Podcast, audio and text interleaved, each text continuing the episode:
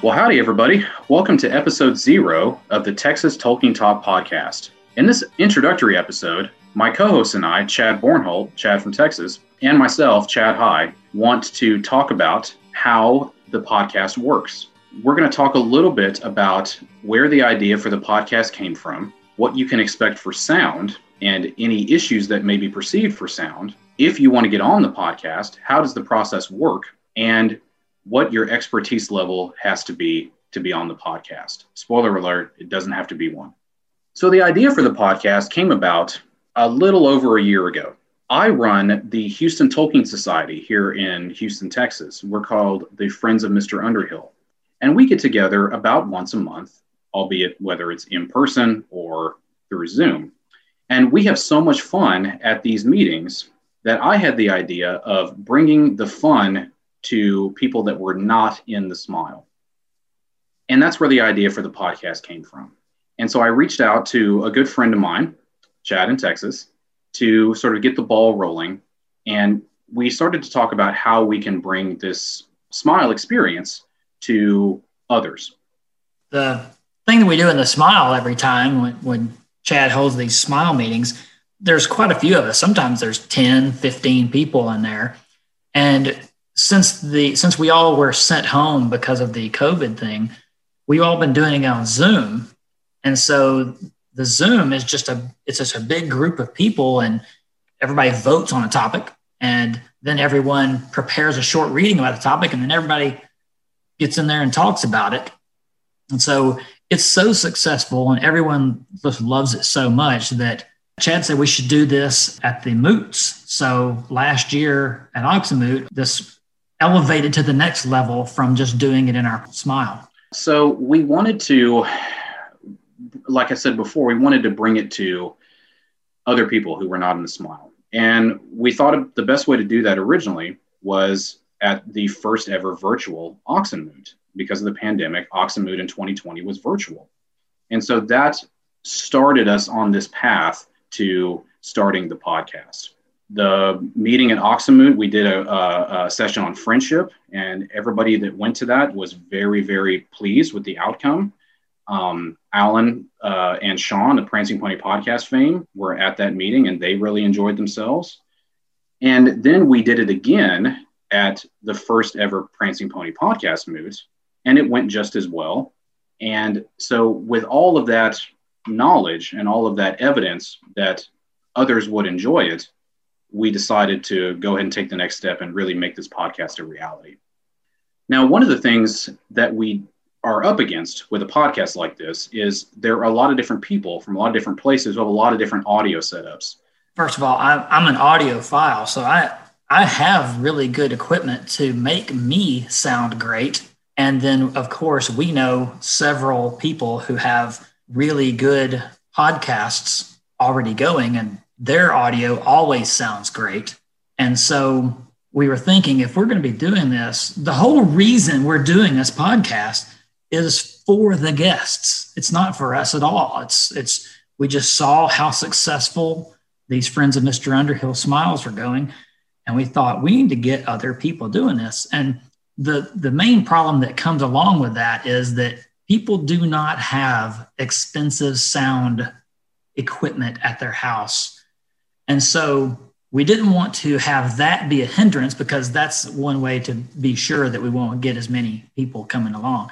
So we just said the same way that we've done these other ones through the Zoom, basically, we'll just have people set up to go into the Zoom meeting and we'll just record the Zoom meeting. Don't worry about the sound quality being great. So if you're listening to other podcasts and you have people who have really good sound quality, this is not going to be like, like that because we can't focus on getting every single guest we have come on the podcast to have good quality audio. It would we'd have to record everyone separately. They would all have to have good enough equipment. It's possible that they would not get good enough equipment. And then when we'd start mixing it, you would be able to tell that people weren't uh, as quite as uh, good with their stuff and maybe not even tech savvy. We don't want anybody not getting involved because of their level of technical expertise, just like we don't want anyone not getting involved because of their Tolkien expertise. We want everyone who wants to be on this show to not have any reason to not come on the show. And because we want that, and because we don't want to deter anybody, we want everybody who wants to be on the show to come on at some point. The process to getting on the show is very easy. And once you get on the show, it's the process of actually recording an episode is very easy as well. So the way that it works is if you want to come on the show and you have an idea that you want to discuss, which any and all Tolkien topics are fair game. All you have to do is go to our website, texastolkien.com, click on the link that says getting on the show. There is a Google form that you fill out. Chad and I will sit down. We will go through the proposals and we will select four to be on the podcast. And even if you don't get picked that time, you will get picked for a future recording. It's not a we don't like your idea or your idea is not good enough, you don't get picked. Everybody will get picked at some point, but we have to narrow it down to four. Every person sends in their topic also. When we have picked the four people who are going to be on the show, we will send all four people notice that they are going to be on the show. And when we send the notice, we will send all four people all four topics. That way, you get to know what the other people are going to want to discuss also. That way, you, if you want to research it, you can. If you don't want to research it at all, that's fine too. So basically, you will get the information that you're on the show and the information on the topics. And then we will be requesting when is everyone available? That way, we have six people here that we have to kind of uh, get a good schedule of when all six people can be available for the Zoom recording. And once you get on the podcast, the day of the recording, very, very simple. Just like Chad said, you get the information, you can prepare as much as you want beforehand. On the day of the recording, you sign into the Zoom meeting. We will record four episodes in one sitting. Each of our elf friends will uh, lead a panel they will facilitate a discussion.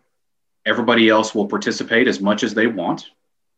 And we will turn each one of those discussions into a separate podcast episode that will be released concurrently. Right. So if four people get on, the Zoom meeting will have six people sitting there. The first person, we will say, okay, person one, you have the topic for today. What is your topic? That person says, here's my topic. And then they present what they want to talk about. And then the other three do the majority of the talking. The two Chads, we hardly do any talking at all. So then you discuss that. Afterwards, we end it. We say, okay, that's the end of that one. And then while we're still sitting there, we say, okay, let's do person number two. So then we start all over. Okay, person number two, you have the topic today. So basically, when we record them, they're all four recorded at the same time.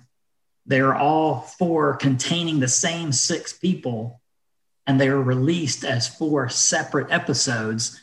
So they're searchable by people in the future. And you don't have to be a Tolkien expert at all to engage in these discussions. The main point of the podcast is to record yourself having a discussion with other Tolkien enthusiasts, and you just have fun. That's really the premise of this podcast is to come on, record yourself having a lot of fun with other Tolkien enthusiasts. And that's really what we want to bring to all of you. Even if you don't think that this would be for you, we find that when we invite other people to our our smial, any kind of recording that we're doing, everyone leaves saying, That was so fun. I wish I could do that more often. Here we have a way where you can do it all the time. So we hope that you take us up on our offer and we hope that you will come visit our podcast some point in the future. So before we wrap up episode zero, I'd like to uh, introduce myself and how I got into Tolkien, and then my partner Chad in Texas will introduce himself and how he got into Tolkien a little bit. So when I was in elementary school, I wasn't doing very well in school, and my parents decided that I was going to read more, and so they took me to uh, a bookstore in Austin, Texas, which is where I was living at the time. It's called Half Price Books. You may have heard of it. And there was um, a couple of books that I picked out that day. One of those books was The Hobbit. Why did I pick The Hobbit? Uh, well, I was in third grade and I was still judging books by covers at that point. And I liked the cover a lot. It had a lion on it, and it had uh, it looked like it looked like an interesting story. And if I was going to have to read, I wanted to make sure it was going to be something interesting. Well, I got two books that day, and I never read the other one. I read The Hobbit once, then I read it again, and then I read it a few more times. And by the time I got into junior high, I was into reading Lord of the Rings. I was checking those books out from the library all the time. It was the school library, and the school librarian ended up giving those books to me at the end of my junior high term because I had all I, I basically had them checked out the whole time. I tried to read the Silmarillion, couldn't do it, didn't go very well. I didn't pick that up till uh, uh, till after I was in college when I was in college, the Peter Jackson films came out, and that really uh, uh, renewed my interest in Tolkien. I had kind of gotten away from it a little bit, and the Jackson films, like for a lot of people, really renewed my interest. And for a long time after the Jackson films were released, I did a lot of this Tolkien stuff on my own. I started to collect books a little bit. I had some books that I just kept on my shelf that I didn't read. And I used to go to to these secondhand bookstores and just kind of buy what they had. And I did a lot of it on my own. And I engaged with the content on my own. I got into the histories of Middle Earth. But it wasn't until I, you know, I got married, I uh, started a family, and so I was a little bit distracted for a few years. It wasn't until my my daughter got a little bigger and I had a, a little bit more time to engage with Tolkien again that I, I found the Tolkien Society. And I signed up and I became a member of the Tolkien Society, still doing pretty much all of this on my own. And it occurred to me at one point that I didn't really have anybody to talk Tolkien with. I had a couple of people that I that I I kind of only I kind of knew they were acquaintances that I talked Tolkien with sometimes, but I didn't have anybody to really talk Tolkien with on a regular basis. So I wanted somebody or I wanted a group to talk Tolkien with. I had been a member of the Tolkien Society for a couple of years, and I, I, had heard that there were local societies that uh, called Smials that you could be a part of. So I went on the Tolkien Society website and I looked at their map of smials, and there there wasn't one in Houston, which is where I live. There was only one in the whole state of Texas. So I decided to start my own. Really, what I did was I went onto the Tolkien Society Facebook page and I did a search of all the people that lived in Houston in the Tolkien Society. I just did a, I just did a search for all the people that lived near me, and I messaged all of them and I said, "Hey, I'm starting this smial. Do you want to join?" And I got two people to respond to me. I only got two people to respond to me. Lucky for me, I had a couple of other friends that I had worked with or that I had that I knew that I knew were kind of into Tolkien, and I kind of twisted their arm a little bit. I said, "Hey, I want to start this meeting, but I got to get people to show up to sort of get get the word out." And so I got a couple people to show up, and I uh, from there I started a Facebook group, and I started to engage with people through the Tolkien Society, through the Facebook group. I started to uh, engage with people through the Prancing Pony podcast, through their group. That's how I met my friend Chad here through the Prancing Pony podcast uh, in, a, in a roundabout way. And it's just kind of taken off from there. So I am Chad Bornholt. Believe it or not, my last name is not in Texas. Uh, and that joke was only going to resonate with people who know what the Prancing Pony podcast is. But basically, my uh, my background for this it's a little inexcusable on my part to be my age and be this involved with the Tolkien community and to have gotten involved so relatively late in life because believe it or not, I have not been gung ho like I currently am for that long, only for about 21 years or so and I'm quite a bit older than that. When we were children, we, my sisters and I, we watched a whole lot of cartoons, and I had obviously watched the Ralph Bakshi Hobbit and the Rankin and Bass Lord of the Rings and the Ralph Bakshi Return of the King, and didn't really realize that that's what it was. Because I was just watching every cartoon I could, including the Dungeons and Dragons cartoon. And so I watched every cartoon and I watched every medieval type thing that I saw, and and I did not realize that that this the stuff by Bakshi and Rankin and Bass was J.R.R. Tolkien. I had no idea. I had never even heard the word J.R.R. Tolkien. And I really loved the whole medieval knight stuff, but I wasn't a reader because I had too much stuff going on. I didn't read, but I was always trying to make hundreds in school. So I read what I had to, and that's all. But I read that stuff very well. So I ended up being a grammar Nazi just out of that uh, approach to school. When I graduated from high school, went to college for music, and then left that entire world I'll go back to college again get a degree in this in this other field i get my job 1998 99 and this commercial whenever it was i can't remember exactly when it was this trailer for peter jackson fellowship of the ring when i saw the commercial the internet was still pretty new in its infancy. It wasn't that good. So I went trying to find it. It didn't work out too well. I went to I went to movies I wasn't interested in to see the trailer for the movie that I am interested in. Because once I started looking into it, I realized that J.R.R. Tolkien wrote it. I realized that it was way before I was born. And I'm like, wow, Dungeons and Dragons just stole everything from this guy. When I realized that the Fellowship of the Ring was part of the Lord of the Rings, this was this was before the movie came out, but the trailer was out. So I, I bought the book, read the whole book, wanted more, read it again. Actually, didn't buy The Hobbit yet. At my work, there's a there's another guy who was working with me. He said, he said, you love the Silmarillion. It's hard, much as you like all that difficult music and everything, and how you like to computer program. That's what I am for a living. I'm a computer programmer. So much as you like all this difficult stuff, you need to read the Silmarillion. And then as I started good doing this, I read the I read the Lord of the Rings a couple times and I read the Silmarillion a couple times before the movie ever came out. I saw the trailer, I read the books a couple times, and then the movie, the first Peter Jackson movie came out. Didn't take very long with my research to figure out, oh, I saw those old cartoons.